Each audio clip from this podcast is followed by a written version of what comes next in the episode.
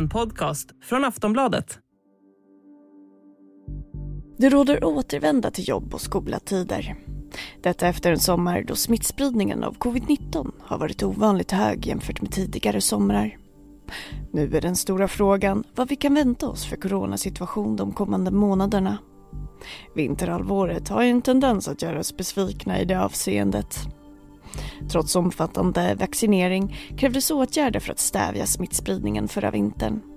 Nu pågår arbetet för att erbjuda en fjärde dos till personer mellan 18 och 64 år för fullt runt om i Sverige. Samtidigt klassas ju inte covid-19 som en allmänfarlig sjukdom längre.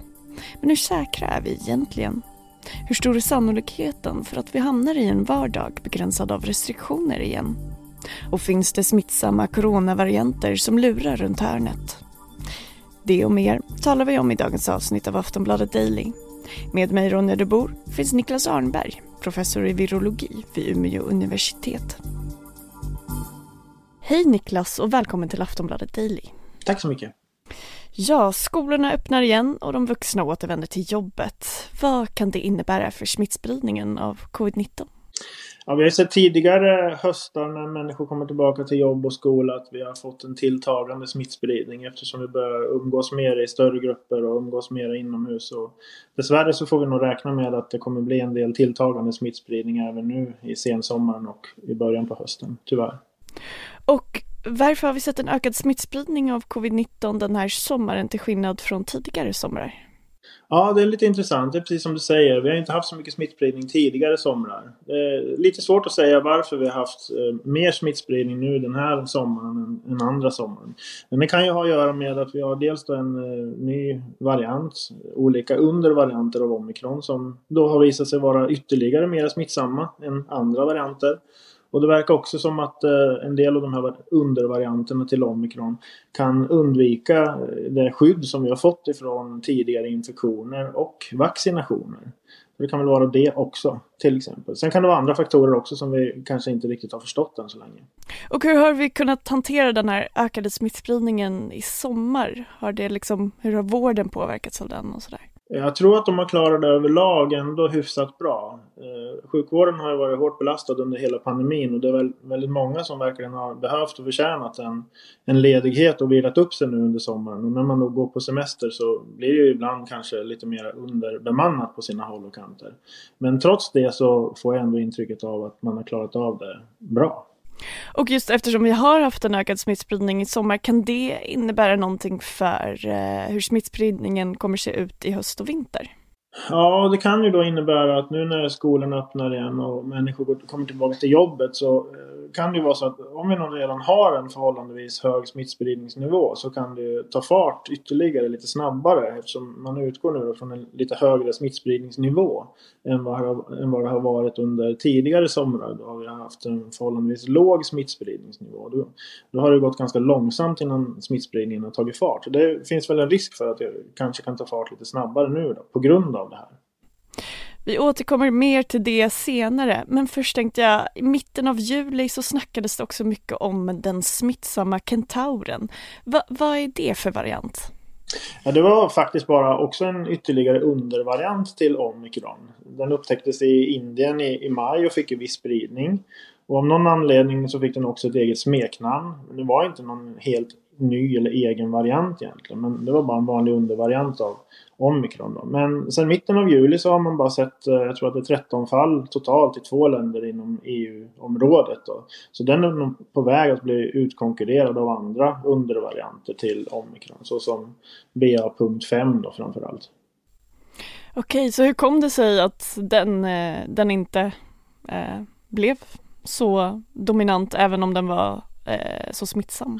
Ja, nej, men det sammanfaller väl med många andra nya varianter eller undervarianter som poppar upp lite nu och då, då genom att de muterar. De får en viss spridning eh, på grund av slumpvisa händelser och då övervakar man dem. Man ser var de tar vägen någonstans om de börjar ta över.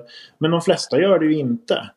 Det är väldigt många nya varianter som har dykt upp och som absolut inte har fått något fäste utan som helt enkelt har blivit utkonkurrerade. Och det här är helt naturligt egentligen. Det är en del av evolutionen som gäller även för virus. Mm. Och finns det andra varianter just nu som man ska oroa sig för? Nej, det tycker jag väl inte. Förutom det är bara de som redan finns här egentligen. Det är ju omikron, undervarianten i första hand av BA.5.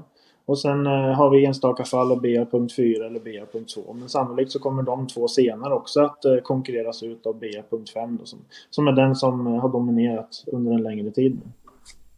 Hur kommer det sig att omikron-varianten då ändå har fått så stort fäste? Det kändes som att det tidigare liksom dök upp fler varianter eh, snabbare. Ja, nej men den har ju då muterat på ett sådant sätt som har, så, så, att den har fått och förvärvat egenskaper som gör den mera smittsam helt enkelt i förhållande till andra varianter som man har sett tidigare. Och en del av den här smittsamheten kan ju då förklaras av också att den har en förmåga att undvika det skydd som vi har fått genom tidigare infektioner och genom vaccinationer. Så det är fullt naturligt egentligen det vi ser här nu. Det här viruset muterar och anpassar sig till, till, till, till eh, situationen som gäller för den. Och det är människor som är värd djuret så att säga för, för det här viruset. Så det virus och de varianter som har de bästa egenskaperna, det är de som överlever så att säga och sprider sig vidare. Aftonbladet Daily är strax tillbaka.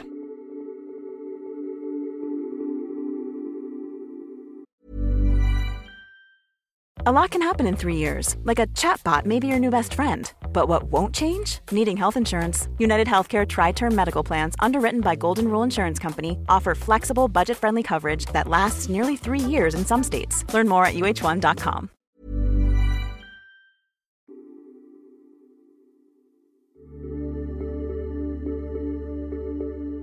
Det är alltså troligt att smittspridningen av covid-19 kommer öka den närmsta tiden. Men hur sannolikt är det att det kommer behöva tillämpas åtgärder mot covid-19 i höst och vinter? Vi hör Niklas Arnberg igen. Mm, ja, det är en eh, naturlig fråga att ställa förstås. Och, och det fullständiga svaret på den frågan har vi nog inte egentligen. Men om man då pratar sådana här restriktioner som vi har haft tidigare. Det, det, är verkligen jättesvårt att säga. Vi kan inte utesluta sådana. Men vi är ändå nu då inne i pandemins tredje år. Och från tidigare influensapandemier så vet vi att det brukar vara efter maximalt tre år som influensavirus då övergår från att vara pandemiska och orsaka svåra, stora problem till att bli snällare säsongsvirus då som är inte lika tuffa som pandemiska virus. Men det här är första gången som vi är med om en coronavirus orsakad pandemi. Vi har inte varit med om den förut så vi vet inte hur länge det kommer att dröja innan WHO deklarerar att pandemin är över och innan vi kan säga att nej nu är vi i ett sånt läge där, vi, där risken är väldigt väldigt liten för att vi ska behöva ta in nya restriktioner igen. Men tyvärr är vi nog inte där riktigt än. Vilka scenarier gällande coronasituationen i Sverige kan man då eh, föreställa sig i höst och vinter? Ja, det finns nog en risk för att den, den redan tungt belastade sjukvården då kommer sannolikt att belastas ytterligare. Men, men då kanske inte bara av covid utan också av andra virus som kan orsaka extra mycket problem nu. Eftersom då vi har varit bra på att hålla avstånd under pandemin och tryckt bort många av andra virus. Nu är det då förhållandevis många som är mottagliga för andra typer av virus. Och eftersom vi nu då bara har läkemedel och vaccin mot kanske 3% av alla virus som vi vet orsakar sjukdomar hos människor.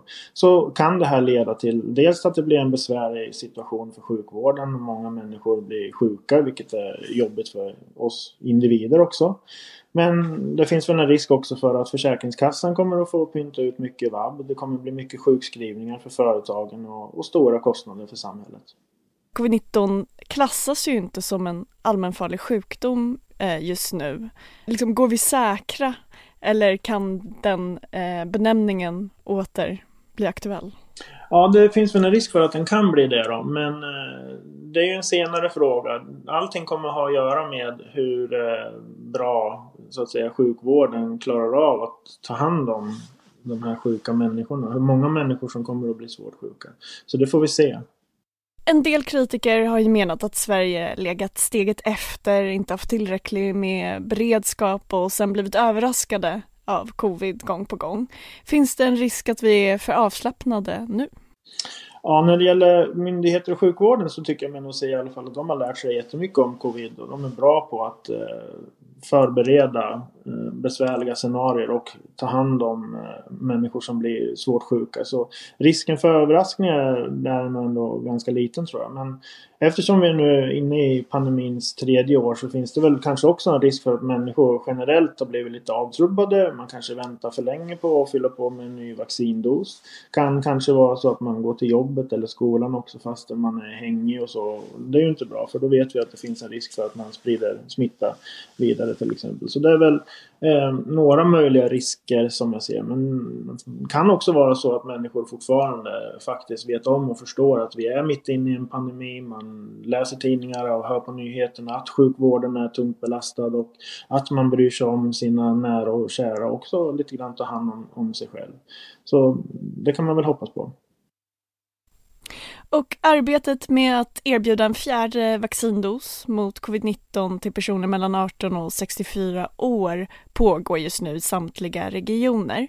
Hur ska människor förhålla sig till den fjärde dosen? Finns det en tidpunkt då det är bäst att ta den?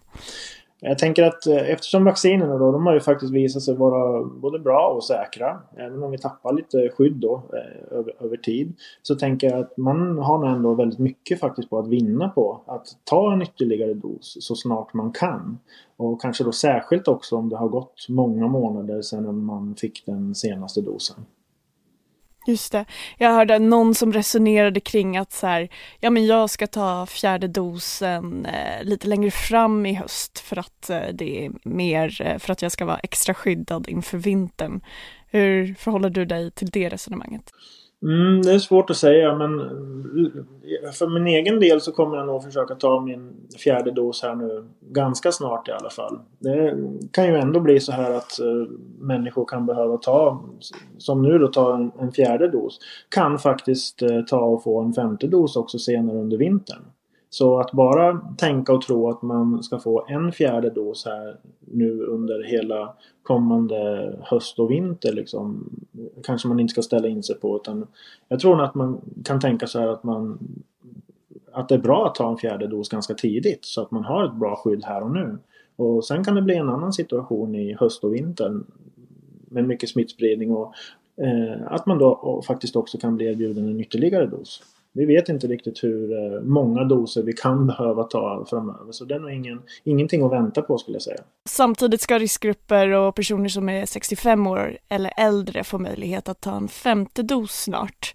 Hur skyddade är riskgrupperna och de äldre i Sverige just nu mot covid-19?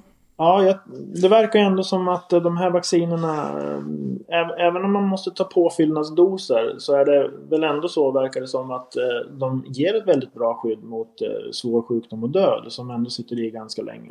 Särskilt om man har tagit också kanske en ytterligare dos helt nyligen. Ehm, men eh, ja, kanske ett lika stort eller större problem det är ju att det är fortfarande många som kan bli sjuka. De kan inte gå, kanske gå till jobbet då. Många som jobbar inom sjukvården kan också bli sjuka av covid eller av andra virusorsakade sjukdomar. Och det finns en risk då för att vården får ännu svårare att ta hand om patienter som är just sjuka i antingen covid men kanske också i andra sjukdomar. Så på totalen så är det nog ändå väldigt bra om många kan vaccinera sig. Eh, för det kommer hjälpa sjukvården.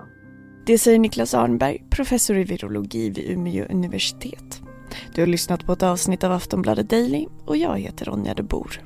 Vi hörs!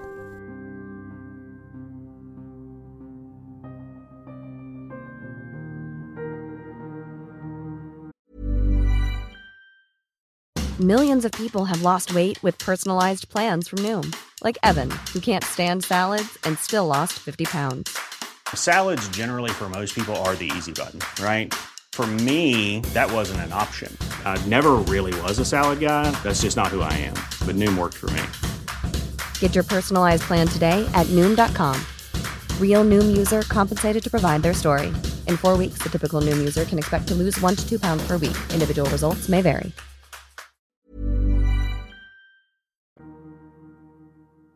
Du har lyssnat på en podcast från Aftonbladet.